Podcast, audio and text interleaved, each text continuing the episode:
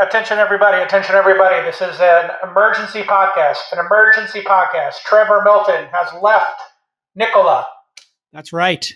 You all know that we had Trevor Milton on This Week in Startups back in July, episode 1090. And the company had gone public through a SPAC, Special Purpose Acquisition Corporation, that we've been talking about a whole lot here in the Silicon Valley. And I went on, after that podcast, I went on CNBC and I said, listen, Remember uh, my rule uh, about Soonicorns. If a company is valued at over a billion dollars before it launches its product, then there's a good chance it's either a fraud or it's going to zero. Well, here we are. It is September 21st uh, when uh, we are taping this, Monday. And tomorrow, uh, we will release this on Tuesday, the 22nd. That's when you're listening to it. Trevor last night, Trevor Milton, the CEO, I'm sorry, the co founder uh, and the executive chair, he had given up his CEO slot, but basically the front man for uh, Nikola has resigned. This Week in Startups is brought to you by Klaviyo is the e-commerce marketing platform that helps brands build relationships with memorable email and SMS messages. Over 40,000 brands choose Klaviyo to help them grow. Learn more and get started with a free trial at klaviyo.com slash twist. That's K-L-A-V-I-Y-O dot com slash twist. LinkedIn Jobs. A business is only as strong as its people, and every hire matters.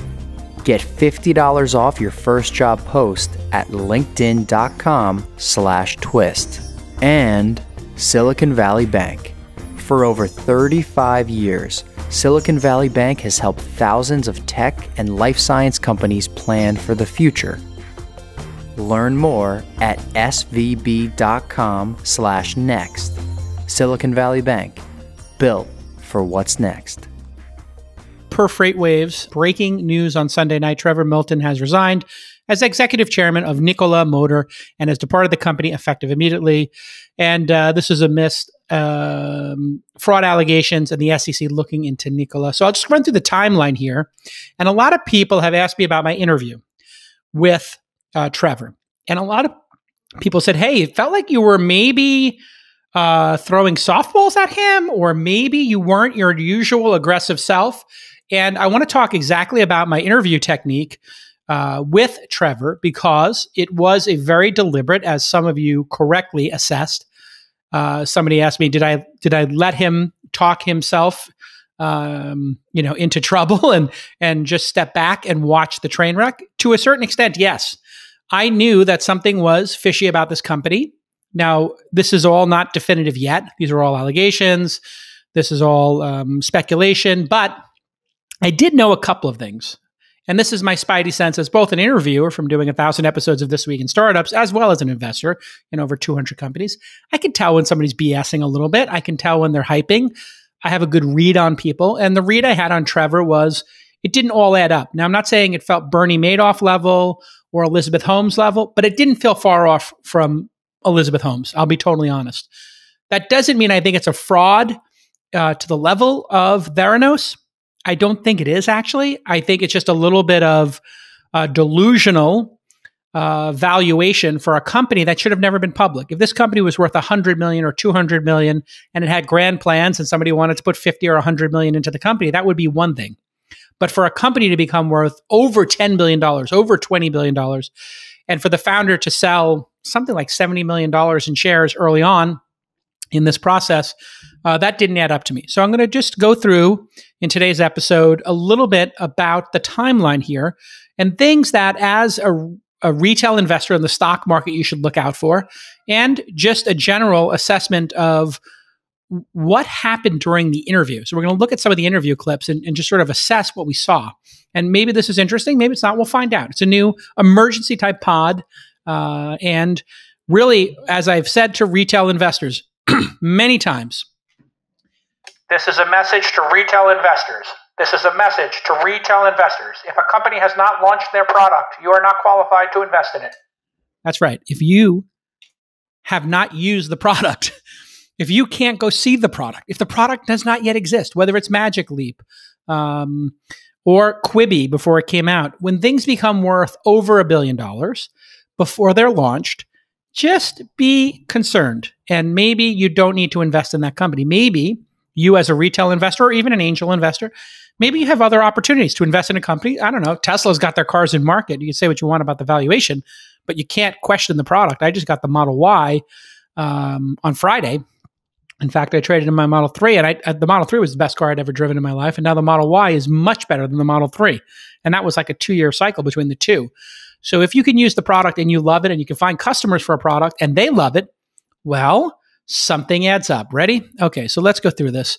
Um, is going to remain, obviously, uh, the company's uh, one of the company's largest shareholders, uh, but he's not going to have a say in this how this company is managed. Sources tell Freight, uh, FreightWaves that the decision was Milton's and effect to protect the company and his investment. Milton owns approximately 82 million shares, or 20 percent of the company, worth 2.8 billion. Uh, the company is down, I think, 20 percent today, which seems like a low number.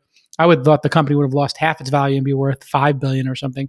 So somehow the company did not crater today. I guess some people are uh, keeping the faith. But here's the timeline recently.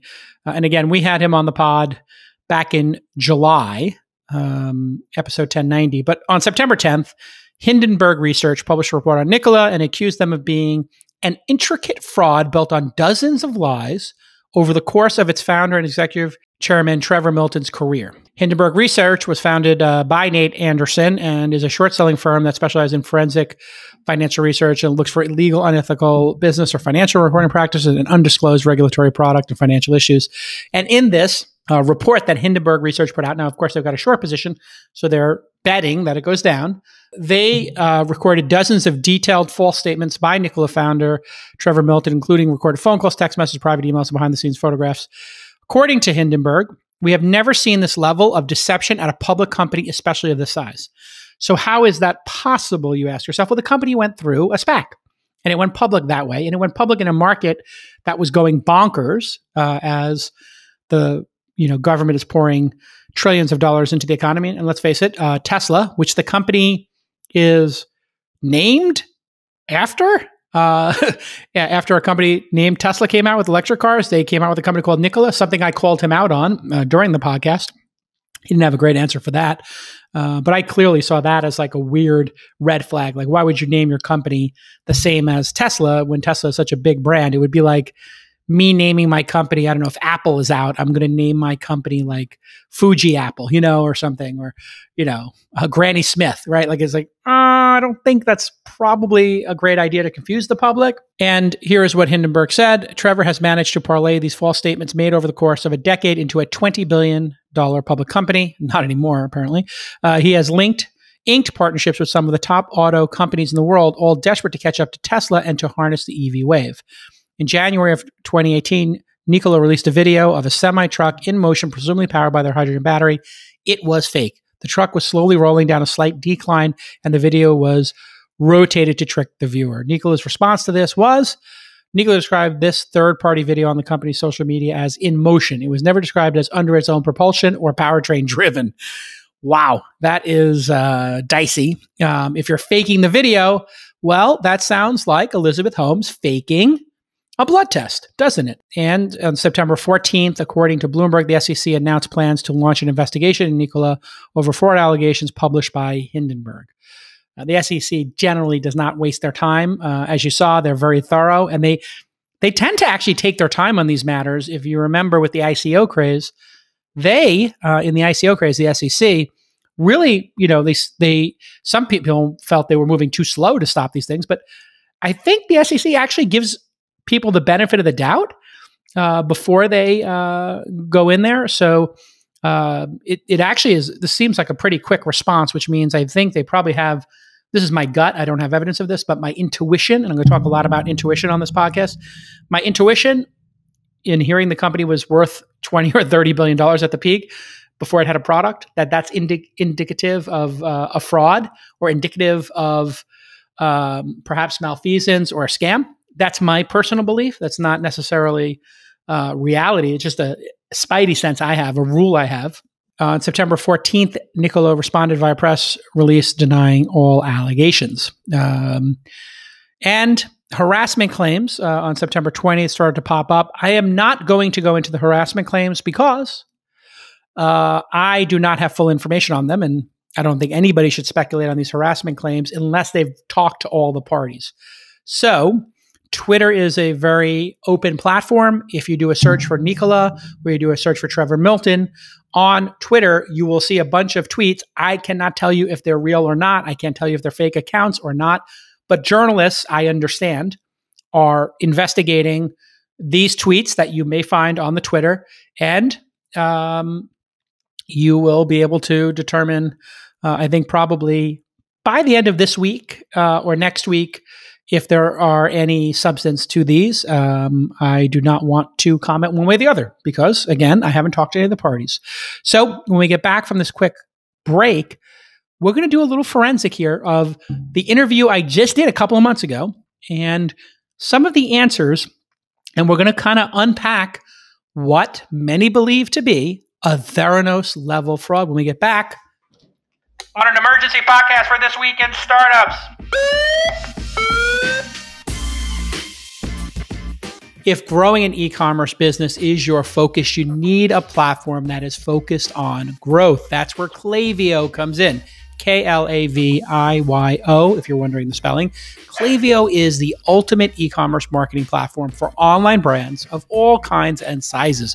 Whether you're just getting started or running a well known brand, it gives you everything you need to send memorable branded emails, text messages, and more so that you can build that strong relationship that keeps your customers coming back. With flexible automations, powerful insights, and super precise targeting, Klaviyo is the fastest way to turn great ideas into great customer experiences.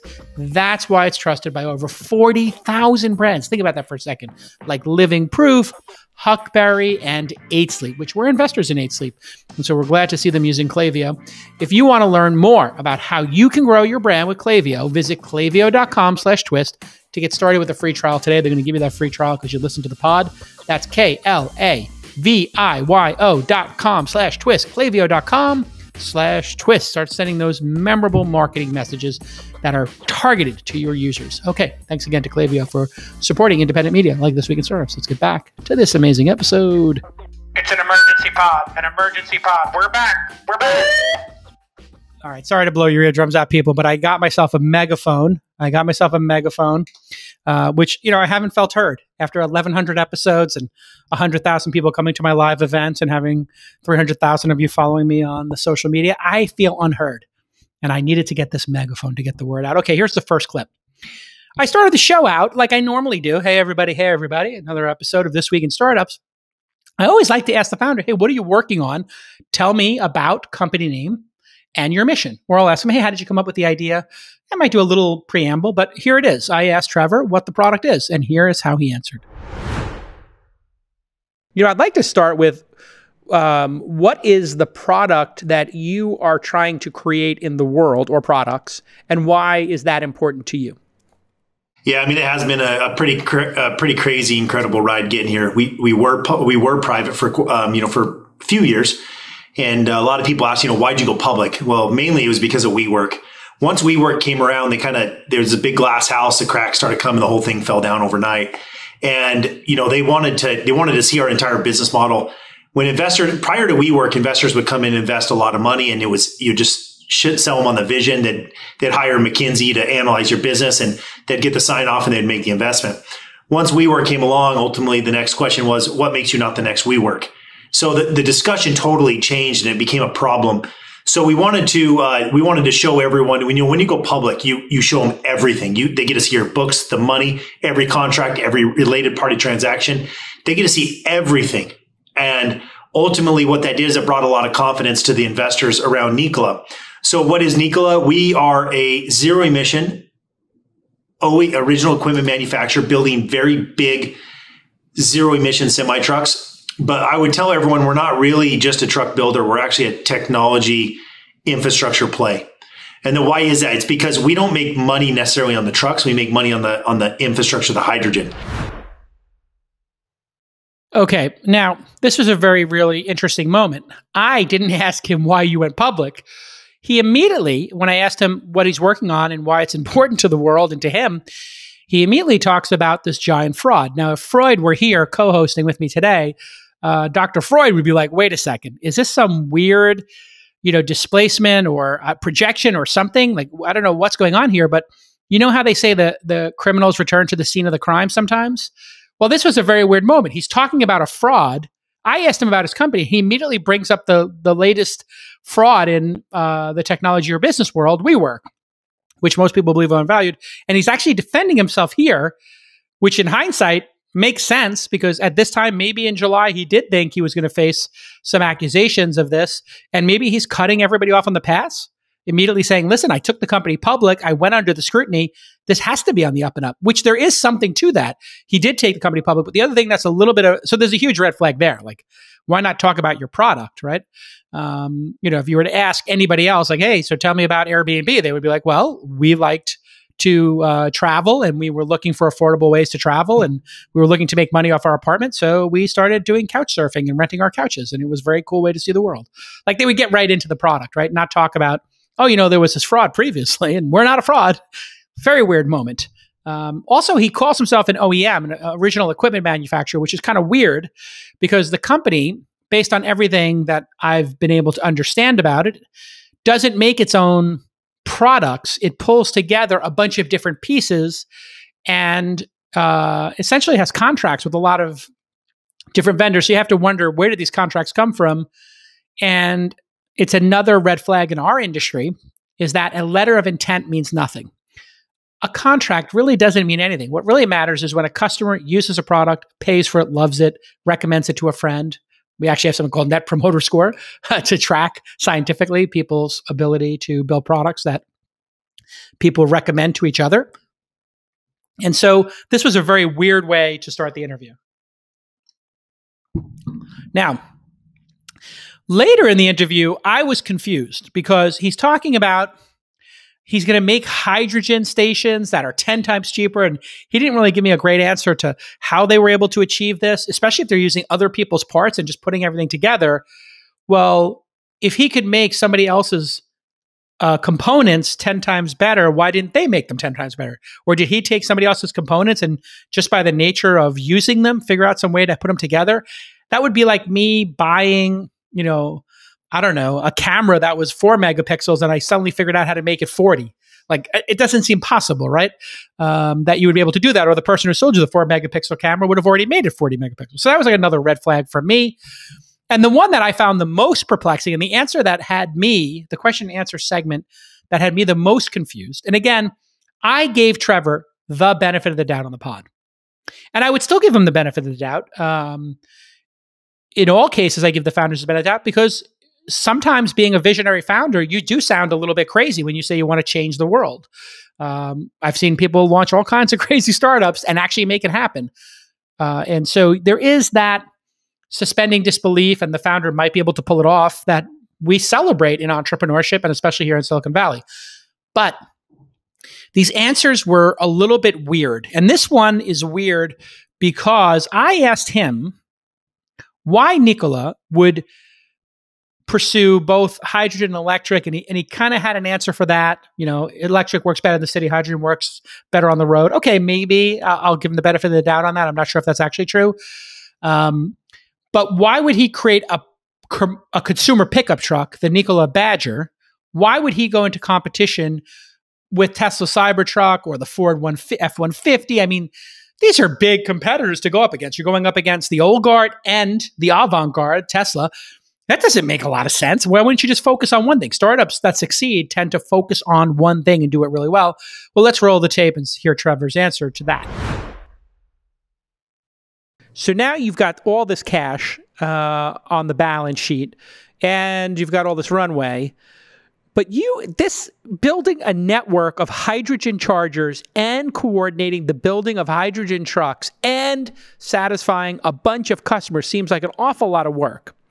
And then uh, I'm not sure exactly the date you announced it. What date did you announce that you're going to take on Ford's F 150 pickup truck and Elon Cybertruck and the Rivian? Rivian is uh, the other. Rivian. Rivian. Rivian. Yep. Sorry, Rivian. Uh, so now you decide, F it. I'm going to create an F 150, the best selling car uh, in the United States, I think, and obviously the best selling truck. why would you take on more work? That's a good question. Yeah. So here's the reason why our trucks are a gravy train with money. Um, that's where all the money comes from. Is our is our is our big semi trucks, right? The problem is, is ninety percent of Americans will never own a semi truck, and so your investment your invest your portfolio of investors can be very limited. And we wanted to go and build a company that's going to be worth 500 billion trillion dollars over say 10 or 10 or 15 years. And if you're limiting yourself to 10% of the market, you'll never do it. No matter how good your numbers are. The reason why people love Apple, they, everyone touches their product. Why do they love Google? Everyone touches their product. So it, what I did is I knew day one, you know, once, once we started coming out, we had all this gravy train coming in from the semi truck program my my question was okay that's great but i'll never touch the average consumer so therefore 90% of investors will probably never invest in me so i needed to touch the consumer and so the the truck is for the profit the semi truck the pickup truck's for the consumer and the consumer is the one who is part of the robinhood portfolio is part of the the you know the family office or whatever and that's where all the the valuation of the company comes from all right, this is super weird, and you can actually. I'm watching myself, which is very weird. I, you know, I'd never watch my own podcast. I hate the sound of my own voice. I, I hate watching myself on the podcast because I, I'm watching and I could, I'm seeing like maybe I should ask the question a little bit better. I can always improve the questions. Um, and, thank you for those of you say I'm a great interviewer, but I, I can't stand watching me interview somebody because I just think about how to make I could make it 10 percent better. But this is bizarre. First of all, he's saying the trucks are his gravy train. The truck's not even out yet. So how is the truck your gravy train? I, that was like why I was perplexed. But then I realized when he said, I we're trying to build a trillion dollar company. I was like, okay, this person's delusional, number one. Like, okay, but fine, you want to build a trillion dollar company. I hope all the founders I invest in, from Calm.com to Robinhood to Wealthfront to Steezy and Fitbod, all hope they build a trillion dollar company. I, I, that'd be amazing. But it's also a little crazy when you don't even have a product out to start talking about having a trillion dollar valuation. And then to build a product specifically to bait Robinhood traders. Full disclosure, angel investor in Robinhood. Um, that's a flex. But to, to actually bait people into buying the stock and the family offices who might invest in the company, that kind of puts you in the realm of stock manipulation. In other words, you're building a product. I think that the most uncharitable explanation of this is we're going to build an unprofitable or break even consumer truck for the explicit purposes of getting people to buy the stock. Well, that feels to me like stock manipulation, doesn't it? That would be the equivalent of, I don't know, Google saying we're going to make a Robinhood competitor and feature so, so that we can get more people to buy Google stock. That would be a weird thing to say. And this was such a weird thing to say. It kind of threw me for a loop. You can see it in my face where I'm like, what the F is this person talking about? This is so weird. Um, and he and he he literally, I didn't ask him to name check uh, Robinhood. I didn't ask him to talk about stocks and you know appealing to a wider berth of a wider footprint of of consumer retail investors as well as professionals like family offices. Um, so that was really weird. But perhaps one of the weirdest red flags of anything a founder can do is when a founder is so unconvinced of the value of their stock that they sell it early. If you're selling your shares in a company before you've even relaunched, before you've even launched your product, that is the red flag of red flags. We had a company called Secret where the founders sold shares before they were prof. They had the product in market like a beta, but they had started selling shares already. We just had Clubhouse um, which sold, I think the co founders sold before the product even in the App Store. That raised a lot of red flags. These are red flags, folks. And when we get back, Trevor is going to answer the question of why he took 70 million of investors' money off the table before any product was launched and before he was ousted from his own company or resigned. We'll see eventually what the truth is when we get back on This Week in Startups. All right, let's get down to brass tacks. Everybody, LinkedIn Jobs is giving you 50 bucks, $50 off your first job posting. And if you're not familiar with LinkedIn Jobs, well, it's the greatest hiring platform in the world. You all know that. And our friend and listener from This Week in Startups, Aaron Mason from Emma AI, uh, basically has had incredible success using LinkedIn Jobs. He received 110 relevant applications for his machine learning engineer in four days with just a modest budget Some might even say a small budget, tiny budget. He's a startup. Listen, he's on a budget. And from job post to offer accepted in only a few days. How amazing would that be for you right now to fill that job right now, that fast, that affordably well? How can you do that? You can do it on LinkedIn. That's right. LinkedIn has over 690 million members worldwide. And let's face it, now that we're all sheltering in place and working from home, you can hire people anywhere in the world. Every team has had to figure out remote work, and that means you're going to fill these jobs even faster with even more qualified people, but only if you use LinkedIn because they screen candidates with those hard and soft skills you're looking for. And they put your job in front of qualified members every day. So it can be seen by people looking for jobs and companies like yours. So here's your call to action. Get that fitty. LinkedIn.com slash twist. LinkedIn.com slash twist. All right, let's get back to this amazing episode. Emergency pod. It's an emergency pod. Twist listeners, retail investors who bought Nikola. This is your boy J Cal. Do not buy stocks before. Do not buy stocks before the company has released a product. That is my warning to you. Do not invest in companies before you, consumers have the product. And certainly do not invest in a company where the founder has sold shares before he's launched a product. Here we go. The SPAC puts the money in. You have a pipe, a private investment in a public entity that occurs at the same time. But then you sell $70 million in shares at that same time. Is that correct? Yep. Yeah. So, so how do you? Public, I mean, that's something people were really critical of. Like, why, if you're so long the vision, would you take seventy million off the table in you know at, before the products even launched? That that was a red flag of red flags for me and for others. Yeah, there's a lot of people have asked me and criticized me, and here's the, here's the real answer to it. When we did, um, when we were going through this, the pipe put in all their money at ten dollar, you know, at the ten dollar share um, price, essentially, which is the pre IPO price for everybody. Um, the SPAC put in the, the thing at ten dollars as well, and the and the the the pipe. These big funds like Fidelity, um, PSAM, you know, all these different groups that were in that are in here, um, BlackRock, all these other groups. They came in. They said, "Look, you got too much control, way too much. Um, you own the board. You own. what was CEO, your ownership at that point, percentage wise, ballpark? Well, I gave up a lot. So I had seventy percent of the company, and I gave about thirty to my employees. Um, I wanted them to all become rich, and so I gave. I wanted them all become. You know, I don't want all the money myself. I want to share it with. I want to share it with people that are that so have you created a thirty percent employee stock option pool, and, and um, well, I gave away probably about fifteen percent directly, and then the other fifteen percent through the option.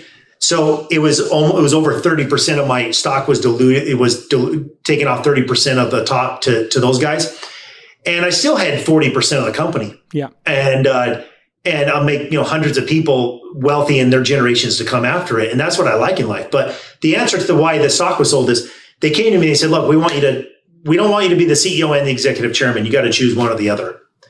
And I and I asked them why. I said, "What's your reason?" And they said, "Well, it's not healthy to have one voice everywhere to control everything." And I said, "I can see that. That's actually some wisdom in that." Um, and I've always done everything where everything I've ever done with the board has always been a unanimous consent, which means I've I've successfully convinced my board to do something. Every one of them.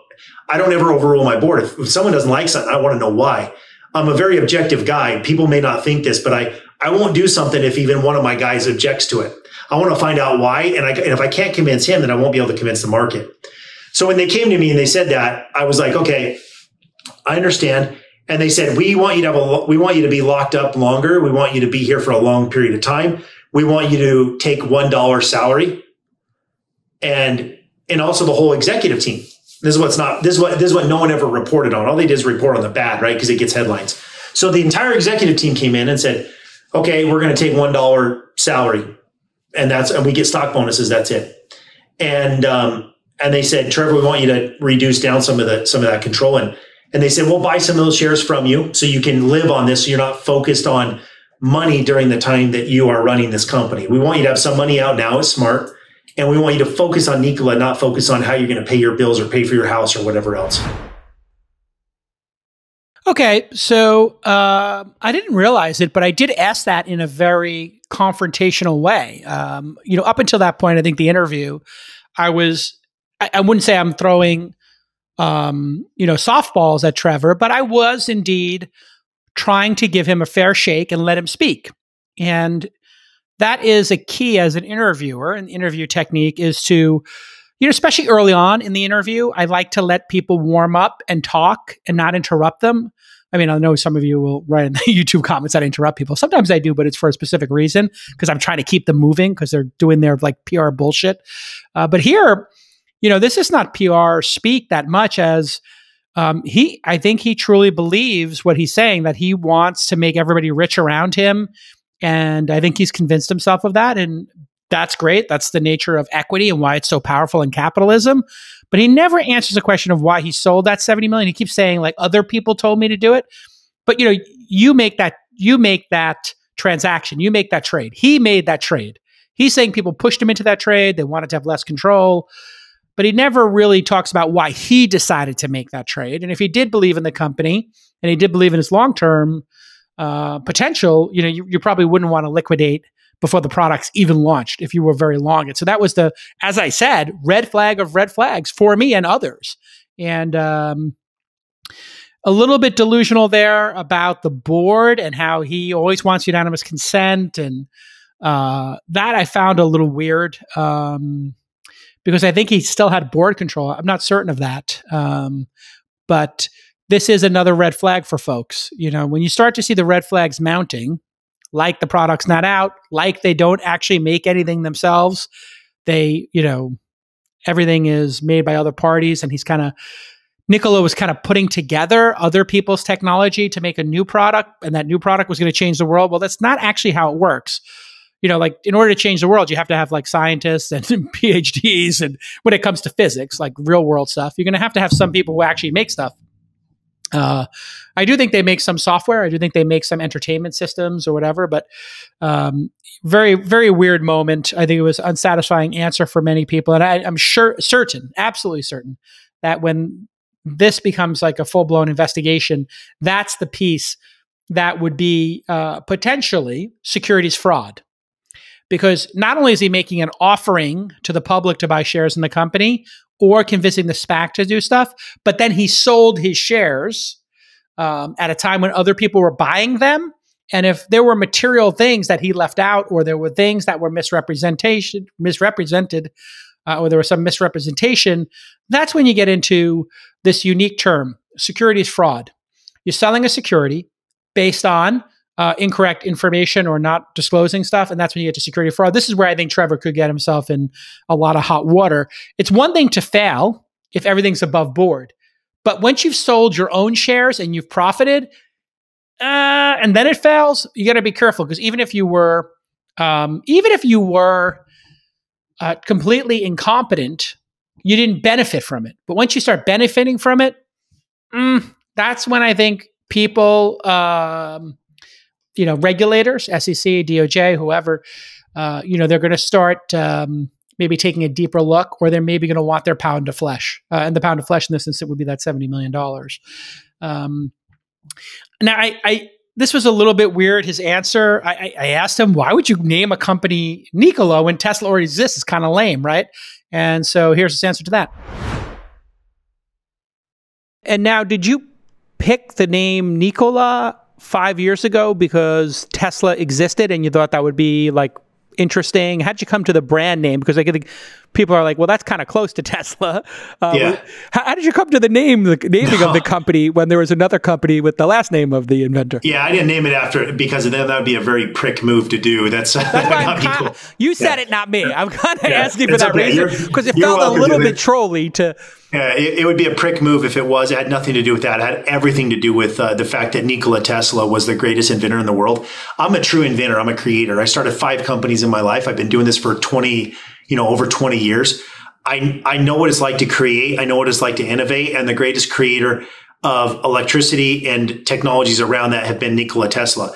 So this was paying homage to him, had nothing to do with Elon. And the biggest problem that I have is, you know, the, the guys over there that got upset at us for doing that, it's all a pride thing. It has nothing to do with it. Like no one market confusing. Every, I mean, I guess the argument would be you're kind of drafting on their branding you know, what, what, do we get out of it? There's nothing we get out of it. I mean, it, it, creates a category. Every journalist has to say, "Oh, Nikola and Tesla, Nikola Tesla get it." Like it basically me, it puts you in the category, right. you know, or stands you next to them, right? It's kind of like a photo yeah. bomb, I guess. Well, I guess there's cynical like, way to describe it.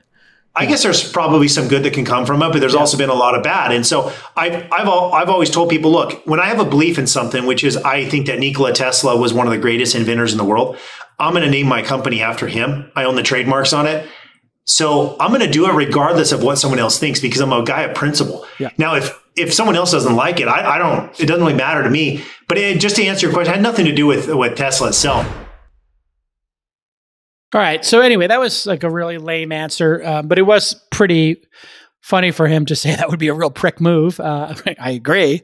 Um, but yeah, you get a weird sense about that was maybe not the truth. It's pretty clear they named it Nikola to troll. I, I think it was a troll move. Um, and I, I, like how I asked the question and handled it there, to be totally honest. Uh, and I like my follow up question there about uh, which car did you like better? Um, there's also a moment in time during this interview where he says, like, um, you know, I think Elon's a smart guy. And I'm like, yeah, so, uh, yeah, I, I, guess you give credit, give Elon credit for being smart. and, uh, yeah. So about 10 days ago, I was, uh, on the CNBC as I am uh, every, know, three, four, five weeks I go on, basically when uh, I feel like I have something uh, to contribute. And um, when we get back from this quick break, uh, I'll play you what I said on CNBC, and then we'll uh, wrap up here with some final thoughts on this uh, this very special emergency pod. Yes, an emergency pod. Trevor has left Nikola. When we get back on this week's startups. This week in startups is brought to you by Silicon Valley Bank. What's next? What if? Are we ready? Now what? These are the questions that can keep founders up all night, and no one understands this quite like Silicon Valley Bank for over 35 years. Silicon Valley Bank has helped thousands of high growth companies by providing scalable financial solutions along with insights and expertise that many other banks just can't. They can't do it. From healthcare to hardware, software to infrastructure, Silicon Valley Bank works with companies across the innovation landscape at all stages of the journey, anticipating their needs before they do. And by providing access to insights and in depth reports, SVB can help you make more informed decisions and assist in turning your great idea into a great business, which could be why 50% of US based venture backed tech and life science companies bank with SVB. That's incredible. Think about that. Will your business be next? Learn more at svb.com slash next. Silicon Valley Bank, built for what's next. All right. Uh, so we're talking about Trevor leaving Nikola. Nikola is uh, on Monday, September 21st. I'm going to pull up my stock ticker here and take a look. Um, basically down uh, 19% plus today. Uh, and down maybe uh, almost 1% after hours. Surprisingly, not more. Uh, the fact that the company is still worth 10 billion is just absolutely bizarre to me. I would I would have thought this company would have lost ninety percent today. Um, I'm not sure who's holding onto their shares at this point. If my brother or cousin held shares in Nikola and they lost half their money, I would tell them, you know, all money has value. Sell every single share you can and get that fifty cents or twenty five cents on the dollar back, and then go ahead and invest it in a company that, you know, has got proper management that, um, you know. Uh, is um, actually delivering a product, maybe has a product in market. But uh, here is my CNBC. Uh, and, and, you know, people were saying maybe I was going out on a bit of a limb by being critical just 10 days ago. Uh, this was uh, September 11th. I was on on 9 11. Uh, thoughts and prayers to the families who lost loved ones on that day, that horrible uh, day 19 years ago. Um, and here is my commentary when I was on CNBC your too soon soonicorn rule. For some, I've heard that soonicorn, too soonicorn, like unicorn with yeah. Yes, and so that's a reference to Theranos. Um, you say that if a startup becomes worth one billion dollars before they launch their product, they're either going to fail or become a fraud. And of course, this follows Trevor Milton's response to activist short seller Hindenburg, which accused the company Nikola of being the latter. Um, okay, break it down for us. What is Nikola sure. here then? Uh, so I, I had At the founder Trevor on my valuation, podcast. I should add much more than one. Yeah. All right. So I, I had Trevor on my podcast, um, and he was very honest, and he spent you know like I think an hour and a half on the pod talking very specifically about their plans, um, and you know, there's a possibility that he'll hit some of these targets. Um, I don't believe that companies should go public before they have product market fit. Um, we've seen this a couple of times recently. Quibi, um, you know, they, they were over a billion dollars when they uh, were before they had their product launch. Obviously, Theranos comes to mind, and Magic Leap, the AR company in Florida, um, you know, has had CEO turnover, and their product is, you know, still we're still waiting. So it's just a it, it is a red flag for us in the valley. It doesn't mean it might not work out. It might work out, um, but I think what you know retail investors need to know when they buy into something like Nikola is that they're paying a price that's a hundred times what private company investors like myself pay for companies that have the same level of product market fit. And that means, you know, I'm not sure how you get a return on investing in an $11 billion company.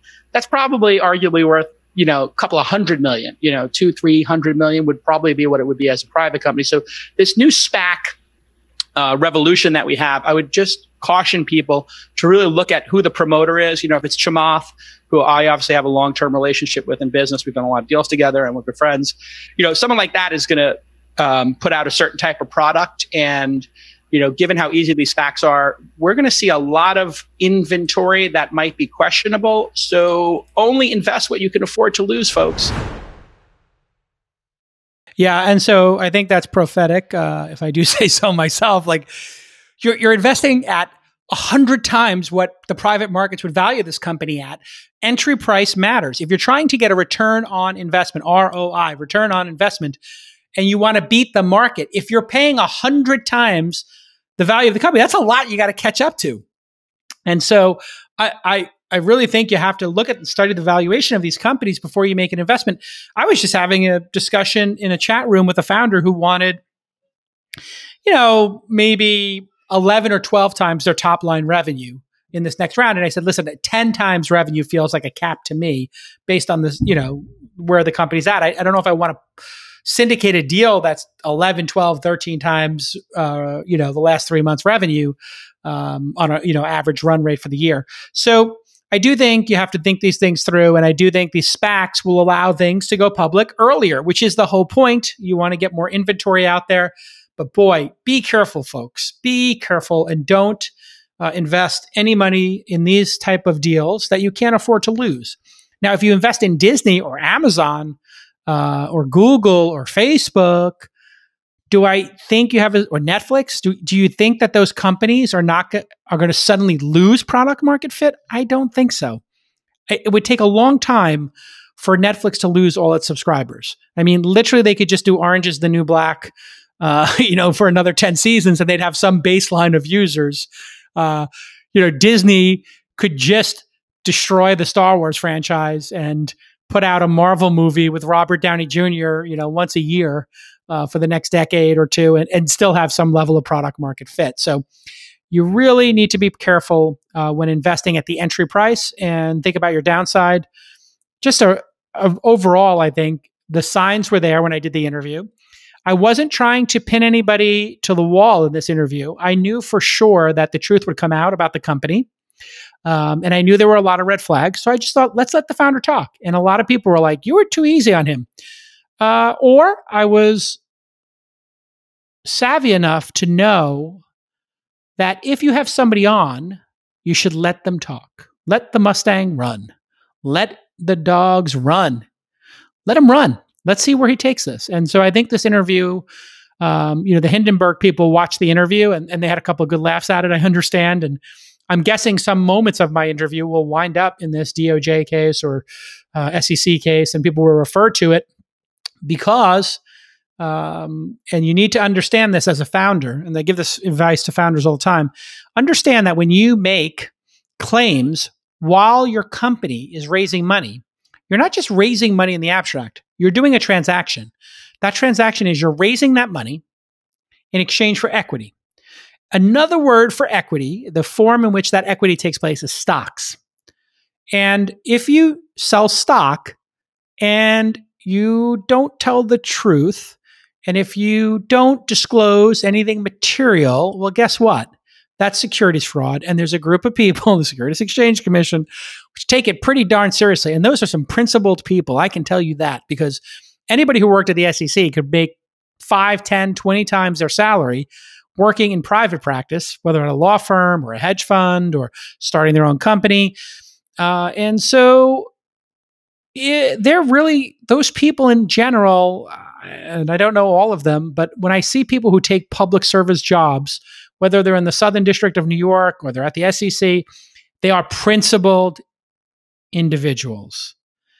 And so here is my assessment of Trevor. I think that he was an entrepreneur who got above his skis. This SPAC opportunity was there for him. He took that opportunity. The people running the SPAC maybe should have given this a little more vetting, but they probably wanted to capture the magic and ride the coattails of Tesla. And so you have an industry leading company like Tesla, and then everybody from Rivian and you know uh, that other dipshit um, Fisker with the terrible cars that everybody hates. Uh, Fisker trying to ride Elon's coattails. You get all these people trying to ride Elon's coattails. By the way, you know Elon suffered to make that company work. He almost went bankrupt personally. Uh, it almost almost killed his entire career. And you know, trying to just draft off of Tesla's success is not a successful strategy. And here is my final take on it. Nikola is going to not exist within 24 months. The stock is going to go to um, 10% of whatever it is, and they're going to sell the assets for 10 cents on the dollar. It'll be disbanded. And I bet that everybody involved in this shenanigan is going to be embroiled in lawsuits for a decade. Just like Theranos, just like Bernie Madoff. Now, is it going to be criminal charges? Is it going to be going to jail like Bernie Madoff did? Is it going to be just penalties and fines? We'll find out. Um, we don't know, you know, how much of this were bending the truth versus outright fraud. But my advice to everybody, every founder who can hear my voice right now, every investor who can hear my voice right now is just do things right. Capitalism is already set up. Uh, in a way, capitalism is already rigged. It's rigged to benefit people who are bold and who make great products you don't need to rig it any more than that basic concept. You just need to wake up every day and make your product 10% better, 5% better, 1% better. Just wake up every day and make your product slightly better, and capitalism will take care of itself. The value of your company will take care of itself. You don't need to be an $11 billion company, a $20 billion company out of the gate. It's fine to be a $10 million company or a $20 million company or a $2 million company. You know, just enjoy the ride, make great products, and don't try to bend reality in any way. And I'm constantly unspinning um, projections, numbers, you know, people who are founders or investors just spinning, spinning, spinning. And spinning is dangerous. You don't want to pretend you're at 30,000 feet when you're really at a 1,000 because you'll run into the side of a mountain. You have to understand where you're at in life. You have to understand who you are. And this is a case of people thinking that there's something they're not. Um, if these were, if this was an $11 billion company, it'd have a billion dollars in revenue. It's pretty much that simple, right? You'd have 500 million, a billion dollars in revenue. You'd have a product and there wouldn't be this very easy, uh, you know, uh, assessment for uh, people to make uh, from, you know, uh, Hindenburg research, they wouldn't be able to take this thing apart if they were just more humble and they had a smaller valuation. If this was a $300 million company uh, and there was a $50 million crater, it wouldn't be a big deal. But, you know, we're talking about hundreds of millions, if not billions of dollars at stake here. My ultimate prediction is it will go kaput to zero. Um, it's possible it gets sold for parts, but man, once a company has this level of um, negativity around it and it starts circling the drain like this, it's very hard, very hard to stop the death spiral. They're losing altitude and they're gaining speed and they've lost control of the ship. That means this plane is going to crash. And when it does, there'll be no survivors. So, for those of you who are investors, I saw some people on the Reddit board were talking about they put their entire life savings into this. That is not how you invest. The way you invest is by having diversification. And you and if you're trying to invest in companies that don't have products in market, you're just putting yourself at a huge disadvantage when you could have used Disney Plus, you could have used Netscape, uh, Netflix, and actually tried the product and made your decision based on trying a product. With that, uh, thanks to producer Nick for setting everything up today. Hey, thanks for Trevor for coming on the pod. Um, and um, you know, in terms of the other things that might come out in the next week, which I didn't get into because I don't know any of the allegations uh, around um, Trevor on his in his personal life. I'm not saying that those are not important. They're breaking literally in the hours in which I am doing this podcast. Literally, there are tweets breaking right now about Trevor Milton's personal life that are gnarly, but I don't know any of the people involved. I can't verify it, but I can tell you that I was told from somebody on the inside that there are journalists who are super qualified for investigating and vetting the stuff who will have information for the community by Friday of this week. So I think by Friday, there'll be enough stories on whatever happened in Trevor's personal life for us to know definitively, or as definitively as one can, in a he said, they said situation. I'll leave it at that. Thanks for tuning in, and we will see you all next time on This Week in. Bye bye.